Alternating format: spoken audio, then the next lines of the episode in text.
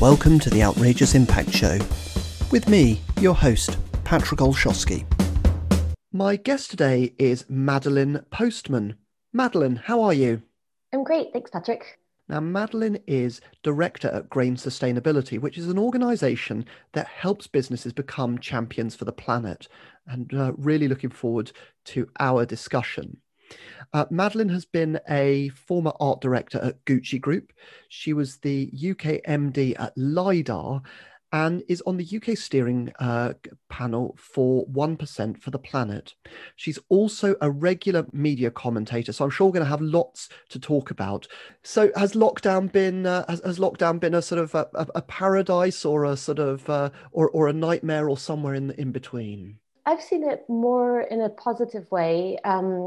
I've been very fortunate that we haven't been affected directly in terms of being ill or losing people, you know, the horrible side of the pandemic.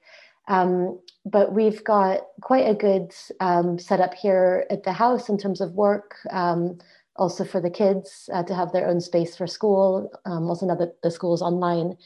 And it actually gave me, the initial lockdown last March gave us a chance to step back and really look at what we were doing for work as well. It just gave, everyone a chance to look at what they're doing and how we're spending our time. And it sort of led into what we'll probably be talking about a little bit further in the podcast. But I really appreciated having, being at home. I live in the Chilterns in Buckinghamshire, so it's nice and green around here, and having more time with the kids and with my husband. So it's been overall quite positive, I have to say. Yeah, and I think you're so right. It's hard not to be overwhelmed by the scale of the loss at the moment. We've just passed in the UK, for listeners that are outside of the UK, the sort of grim milestone of 100,000 deaths, and it's easy to sort of say, well, it's 100,000 people, but that is 100,000 individuals with, 4 to 10 people and often many, many more that are sort of impacted by those deaths. So it's been a seismic collective trauma, I think, on the national psyche here in the UK. Yeah, definitely. And obviously it's changed, day-to-day life for everybody around the world. And it's strange. I mean, this sounds maybe a bit more lighthearted, but when you look at sort of TV and movies that have been filmed before the pandemic and people are sort of hugging, and you just think, no, that's wrong. Like, just the basic way that we interact with people has changed, that sort of instinctive way of being able to get close to somebody or not to get close to somebody. Yeah, it's so true. And I was listening this morning with very envious ears, if that's not a weird way to describe it, to a sort of report from New Zealand where they were saying that because they have no COVID there now, that essentially they've been having sort of 30,000 person sort of, gigs happening and this sort of thing. And it just, I remember so well that feeling of being in a big crowd, and I'm actually quite scared of being in big crowds, but also that sort of euphoria of being outdoors, of being, listening to live music, of being surrounded by other people, of being in a collective, good experience rather than just a collective sort of nightmare, and also a bit of an unequal nightmare as well. Because I think, like you say, we've also been incredibly fortunate not to be sort of physically touched by the pandemic, and there are others that have just really found this a nightmare on so many levels. Yeah, definitely. I think we'll be glad to see the back of it. Yeah, I know. It's I wonder, you've been involved in the sort of sustainability field in the struggle for climate justice for a while, Madelyn, and I wonder what sort of parallels you draw between COVID and the sort of the looming arrival on our shores, albeit having arrived many decades ago on sort of further afield shores in the global south of the climate emergency, and sort of what sort of parallels you draw between the two, if any. I suppose it's, similar to the pandemic, the climate emergency affects everybody, and of course in the global north it's easier in the short term to sort of ignore it and not feel the effects, but it's it's unquestionable, and we're all feeling it more and more, and the need to make radical change has certainly come to the forefront, and I think there's been a huge recognition of it over the past couple of years, between, of course, here in the UK, David Attenborough has a huge impact, and Greta Thunberg worldwide has a big impact, and it's on the agenda for everybody around the world. And you know, in the north, the global north, we're consuming more and creating more of the carbon emissions, for example, and creating that impact, which is then felt more in the global south. But of course, everybody feels it worldwide. Yeah, fascinating. And I mean, given your sort of professional experience, what sort of willingness are you seeing from, you know, both companies you work with and wider sort of corporate sort of entities to actually engage with these issues, you know, not just in terms of risk to bottom line, but also in terms of those sort of wider issues around climate justice? Well, it's really interesting because we've seen a huge amount of interest in companies changing. And it's, I think previously it used to be more about doing the right thing, and it felt more sort of voluntary. And now we're seeing that people, and of course people run businesses, so people and businesses are, and government, you know, every sort of institution, they're really seeing that it's not an option to change, and different sorts of drivers from, as I mentioned, just, you know, doing the right thing, to financial drivers, knowing that if, you know, for example, if a company or a bank is invested in fossil fuels, that's going to get more and more risky and more of a sort of bad investment as time goes on. And also things like even as seemingly simple as, let's say, a construction company that's not invited to pitch for a project unless it has a net zero plan. So very sort of practical issues where people need to raise their standards just to sort of exist and function commercially. So it's almost as if sort of an acknowledgement and a response to the climate crisis is becoming a sort of an initial sort of without which nothing, you know, some businesses won't even be able to operate unless you actually have a plan in place to how you're responding. You don't even get to the starting line, as it were. Exactly. It's sort of, it's not a sort of hygiene factor anymore. It's really become essential. Yeah, fascinating. Now tell me, how did this, you know, sort of impact your decision to sort of, you know, move from, you know, the rarefied air, if I can, you know, it's how I imagine it. I imagine it's all sort of beautiful ateliers and sort of like, you know, design, sharp designer clothing of Gucci into sort of agency world and now into running your own shop, Madelyn. I'd love to hear a little bit about that journey and kind of, you know, what, if anything, has been the sort of golden thread connecting those things. Well, recently, having made this shift from essentially from branding and design and communications into more of a sustainability focus, I looked back, and even when I first started university, I went to Brown University in the US. Even when I went there, I sort of walked into the environmental studies department, and then ended up instead majoring in art, and so it was history of art, and in visual arts, which is essentially sort of fine art, and it's, you know, creating art. So that was about 30 years ago, and then from then I sort of went into design, and then ended up at Gucci. And then when I left Gucci, I also wanted to the sort of values of fashion and luxury. You know, I wasn't interested in fashion and luxury essentially, and there wasn't. There wasn't much sustainability in luxury at the time. Now there's much more, and even Kering Group that owns Gucci now is quite good on the sustainability front, as is Burberry, who was a client after I left Gucci. So I left Gucci, started an agency with a friend called Vivien Cipolla, and we had, again, mostly luxury fashion clients. I left that in around 2007 or so, and started another small studio called Mattomat. And I wanted to focus on sort of environmentally friendly design and clients for good. So I read books like Authenticity, and I think there's one called Good Business, perhaps. And just sort of was looking into that whole area that now I think we would call purpose or purpose-led business.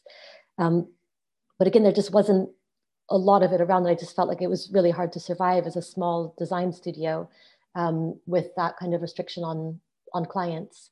So essentially, I didn't follow that path so closely. And then over the years, then my husband, Christoph Gebert, and I started working together as Grain, so Grain Creative, which he started in 2002. And then essentially we were sort of working together more or less from that time through the days of Vivien Cipolla and Mattomat. And then finally in 2010, we just said, well, let's actually put these two design studios together and keep the name Grain for both of them. And then over the years, we worked with many different clients, still, lots of luxury and fashion, as well as education and property and technology, predominantly in branding and also design, digital design, packaging. So lots of really fun and interesting projects. And then we merged with Leidar, which is an international communications consultancy, in 2018. And then from there, we expanded into more, broad communications, advocacy, and then started, at that point, it started to come a bit full circle, finally after decades, in terms of working more in sustainability and doing some sustainability consulting and communications for different clients and working with international organizations, also in, for example, the healthcare field, like the Novo Nordisk Hemophilia Foundation, also Oak Foundation, for example. So feeling like it was, the work was then focusing more on this sort of purpose, or, doing good in a very broad, sort of slightly generic way, just in terms of keeping them under that umbrella. But it's, it was great then to see that what we were doing, rather than sort of branding a gold jewelry company, which is, it's really fun, but it, it doesn't have a lot of purpose if it's not a particularly, ethical company or have sustainable aims, for example. So it was just great, finally working for some businesses where I really felt like, oh, this is, my values are really aligned with the clients. And of course, my values were aligned with clients all along, but it wasn't, they were more or less aligned depending on the client. And now with the decision to essentially demerge, just in terms of Christoph and me, from Leidar, and to go back to Grain, repositioned as Grain Sustainability, it feels amazing, spending my whole day working with different people on creating a better positive impact in terms of social and environmental aims. So it's just, it's just been like a revelation to focus on that, and to have to really want to help every single company improve. So it's, I'm very happy to be at this point. Fascinating, Madelyn, and I'm struck by what you said about one of your earlier sort of agencies, and sort of you feeling like there was a sort of limiter or a bar on in terms of purpose, sort of restricting the possible growth and success of that agency, and now sort of coming back to your own small but mighty, if I can describe it like that, sort of agency, again sort of specifically focused on purpose, and sort of purpose's time and sustainability's time perhaps having come. And I'm kind of reminded a bit of there's a commentator I'm sure you've seen on LinkedIn called Mark Duval, and he basically comments on like agencies, and he was saying that 2021, one of the trends he's seeing is just the sort of rise of small niche independent agencies that are then sort of being able to go and bid for bigger and bigger projects, because clients are just more open to working with people with real deep expertise in fields. And it must be quite sort of, gratifying that finally something that you realized a number of years ago has sort of finally reached the mainstream, as it were. Definitely. And I suppose, I do look back, I think, oh, well, what if I had done environmental studies instead of, visual arts and art history? And, you sort of go back and think, well, what would have happened if I'd started this earlier? And of course, you can't go back and, and change the past. But it's, look back at the Rachel Carson Silent Spring, which was, I don't know the exact year, but it was 50s or 60s. So it's quite a long time ago, and people have been ringing alarm bells for a long time. But it's, so on one hand, it's quite scary that it's taken this long for people to really wake up. But on the other hand, it has to happen at some point. So at least it's happening now, and it does have a huge momentum. And people realize that it's gone from global warming to climate change, to climate crisis, to climate emergency. And, sometimes I think if we say climate crisis all the time, will people get a bit numb to that? But, again, at the same time, there's a general awareness that we need to change, and things are changing as well. So it's sort of a mixed interpretation of that, I suppose. Absolutely. So, I mean, do you feel you have any regrets? No, I'm not. I mean, generally, I'm not sort of a person for regret. And even this thought of that I just was saying about, what if I had done something? I think it's called the past conditional or something like that, which shouldn't exist as a tense. So no, I mean, on the other hand, I feel like I've got a lot of leverage now because of the I've created a certain profile based on. I probably started with working at Gucci, and then recently I've been on the BBC quite a few times talking about. So initially, it's about branding and business, but it's now a platform to talk about anything really. So it's I feel like I've built up this profile where I can really use it as a way to amplify the message, and the message is about sustainability and the environment, and the social side of sustainability as well. And I mean, do you find you get pushback when you go out and make statements about this? Because I find, sometimes when I'm talking to people that perhaps are not as aware, or perhaps even occasionally willfully sort of keeping their head in the sand about the climate, situation, the climate emergency, that I often get quite a defensive reaction. But I'd love to hear what your experience has been, Madelyn. That's a really interesting question, because it's something that I've talked about quite a lot with Christoph, my husband, who I work with, and also with friends, with clients as well, because it's sort of how do you pitch the message, whatever message it might be. Maybe it's eat less meat, or maybe it's on an individual level, or don't fly or fly less, whatever the message is. You can imagine how many there are. And I think there are different ways. So one is, general education. If you tell people about the amount of plastic in the ocean and show them a picture of, last night I was watching Climate Action Lab 3, Action on Plastic is the name of the group. And there was a picture of a bird with its stomach completely full of plastic, and you see that, and you do want to do something about it. So I think there's a sort of one way in, which is education. The sort of guilt way in won't, it doesn't work very well. I think we need to make people feel good about what they're doing, and there is a huge amount of optimism in this field. I always thought if I focused on sustainability more, it would just be really depressing, and I'd just feel awful all the time. And it's actually not true. And that was one of the biggest surprises that I found. So you'll find that everyone working in the field, I mean, I want to say every single person is an optimist. I don't know if it's true, but in a way, to work in sustainability, you need to be an optimist, because otherwise you wouldn't do anything about it. You just sit at home and sort of wait for the world to end. And all of the solutions are out there. So in terms of the science and technology, everything is there, and the hurdles are really in the implementation, the politics, getting things in action. So the fact that every one of us as an individual or as a business can do something and make a difference. None of us is going to be perfect.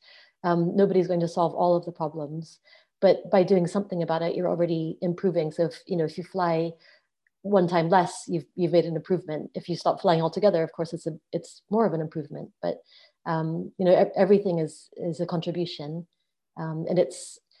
I mean, you asked about how to pitch it to people. So I said, yeah, education. I suppose there's different ways of saying, you know, we did a talk on sustainability labeling and consumer empowerment recently, and one of the sort of findings that we were looking at is the sort of peer, I'm going to say peer pressure, it's probably not quite the right term, but it's one of the ways that behavior can be nudged is through comparing behavior to your peers. So for example, if you have an electricity bill that shows how much electricity you're using, if on the bill it shows what people in similar home sizes are using. They're using more, they're using less. It just shows where you are on that scale. And it makes you, a bit competitive maybe, or go along with the crowd and saying, oh, I do want to use less energy, or, 90% of your neighbors have switched to renewable, whatever that might be. There's also a default. So for example, if you make renewable energy the default, then most people will stick with it. Often renewable costs less, but let's say it costs more, even if it is the default, even if it does cost more, if it's the default, then most people will just stick with it. I suppose we're also a bit lazy as well as optimistic. Yeah, interesting. And I guess I'd love to hear sort of what you do outside of work then to basically relax. I get the sense that you're not necessarily sedentary for very long, Madelyn, because I understand you're even writing a book at the moment as well. Yes. Or have written a book. I'm writing a book, yes. Okay. Tell me more. So the book is called 16 Stories, and it's a narrative nonfiction. So another narrative nonfiction is In Cold Blood, for example, is one of the first sort of recognized as being in that genre of narrative nonfiction. So it's based on my family. So the 16 people of the 16 stories are my brother and me and our parents, our grandparents and our great-grandparents. And they sort of, because my brother and me, there's one woman and one man, it sort of neatly divides into half the people are women and half the people are men. In the story, and it's based in my family background is half Chinese, and the Chinese immigrants to the U.S. Were from essentially all in the 1800s. So they all immigrated quite early on, and then on my father's side, it's Eastern Europe, so Jewish European, so between Poland and Lithuania, and they immigrated also in the late 1800s, late 1800s to beginning of the 1900s. So my grandfather and his mother actually arrived in 1903 to New York. And so each chapter is a particular person of the 16, and it's set, the first two chapters start in 2015. So my chapter is first, and then my brother's chapter set in China, where we were on a trip at the time, sort of researching our roots there. And then it goes back to 1895. So two great grandfathers and one great grandmother in 1895. So it's set in China, and then in Poland, a place called Włocławek, northwest of Warsaw, and then in what was the third one? Can't remember at the moment. And then it goes through. So 2015, 1895, and then 1915, 1935. So it keeps going every 20 years with sort of two or three people per time, per year, and it will end in 1995. And it's generally about, so it's not sort of like, granddad did this and granddad did that. It's meant to read as a novel rather than a sort of, you know, boring fact-finding sort of exercise. And so it talks about the general themes are around immigration and culture, food, family relationships. So there's the other 1895 chapter is a great-grandmother giving birth in New York City to one of my great uncles. Wow. So it's about, you know, giving birth as well is in there.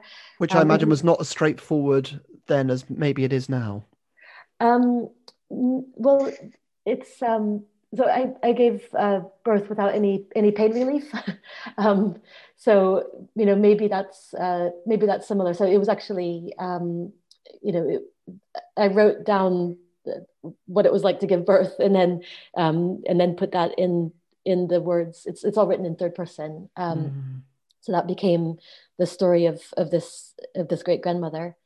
And it's also about the sort of the decisions. You know, how did the decisions of one generation affect the next generation? So my great-grandfather had one of my Chinese great-grandfathers had three children. So my grandfather and two great aunts, and they really spoiled my grandfather.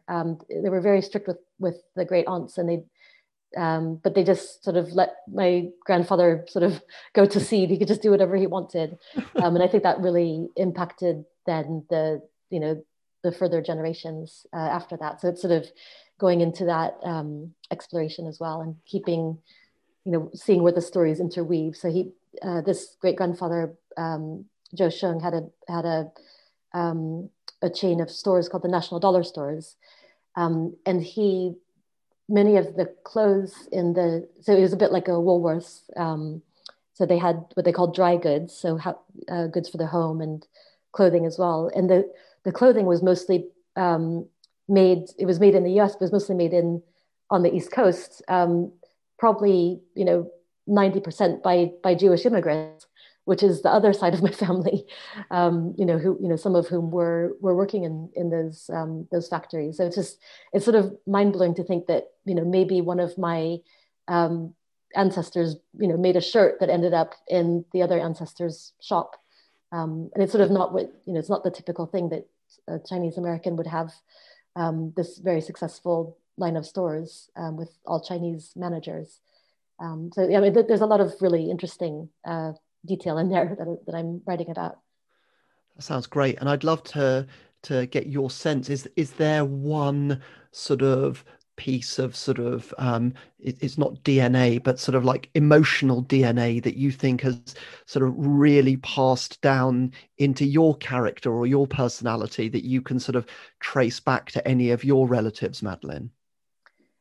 Well, I think the Chinese and Jewish sides, you know, they're both very hardworking cultures and communities, and they also value education quite a lot. I was just reading in one of the books, so I read a lot of books for research for my book. That it's sort of something that when you emigrate, sometimes all that you have is the knowledge in your head, and that's one reason why education can become so important. And of course, it's also, you know, for social mobility that in the U.S. Generally, you know, the more educated you are, the more social mobility you can have, and of course this comes back to this was a Protestant work ethic as well in the US, of working hard, but so this it's funny because you've got in my family both sides of the sort of you know, very successful entrepreneur, and then the sort of hardworking people who weren't entrepreneurs. They would just they might have their own business, as a tailor, for example, but they certainly weren't opening sort of 40 stores across America. So I would like to think that both sides of that came down to my values. Of course, this is also through the generations of, from my father, you know, education is very important. We even moved. We were living in Reno, Nevada, and we moved to San Francisco to go to better schools. So that's, you know, quite extreme for most families to make such a big move to go to a better school. How did you feel about that move? Well, I was 9 years old, so I didn't, it was quite fun to go to San Francisco, and I don't remember having a say in it necessarily, but I really enjoyed living in San Francisco, and I liked my school. I was positive about it. I'm getting the sense that sort of, my grandparents were immigrants from Poland, during the Second World War. And actually, I loved what you said about, the importance of knowledge and education. And that was certainly something they really sort of emphasized for us, as a shortcut is probably the wrong way of putting it, but as an important way of starting to become part of this culture here in the UK, of starting to build that sort of social capital. And I think it's really fascinating, hearing about. So the guy who owned the National Dollar Stores, is that a sort of great grandfather back, or how far back is that person? Exactly. Yeah, he's a great grandfather. So his name was Joe Shoong. So the surname was actually Zhou, which is it's a very common Chinese surname, like Chow, like C-H-O-W or Z-H-O-U. Any sort of variation of that is the same surname. But then he became, so he sort of, because he's, of course, with Chinese, you say your surname first. So so he became, so Shoong or Song, I don't know the pronunciation, was his first name, but then that became the surname of our family. Yeah. And people would call, it's sort of funny because he's got, he appears in newspaper articles quite a lot, and sometimes he's referred to as Joseph Shoong, which is really funny because of course there's no Joseph there. It's just, he's just Joe. I'm just remarking on how, our ancestors went through some quite incredible experiences. And I mean, to have then, not only come across to America, but then set up this thriving business can't have been easy for him. He wasn't formally educated, but apparently he spoke English like a native, essentially. He was in his late teens when he came from Zhongshan in China, which is in southern China. Sort of north of Macau, it's part of the Guangdong region near Guangzhou, so he spoke apparently English without an accent, sort of flawless English, and he ended up donating and starting quite a few schools. So he donated to a school in his hometown, which I've been to, in his sort of home village in China. So that's called the Zhou Shoong School. Now it's a primary school with about 600 children in it. Wow! And then he has he started the Chinese Cultural Center, I believe it's called, in Oakland, across from San Francisco. He donated to countless sort of churches and social organizations, Chinese language schools. He has a professorship at UC Berkeley that he created. And I think there's a scholarship at a business school at Berkeley as well. And they're just, the list goes on. Wow. So he's, it was such a value for him. Amazing. Yeah. Madelyn, we've sadly come to the end of the interview, and at this point, I always turn over the microphone to my guest, and I ask them to basically talk about anything that's on their mind, on your mind, and I'd love to do the same for you at this stage. I think this goes back to what we were talking about of sort of getting the sustainability message across. So it's really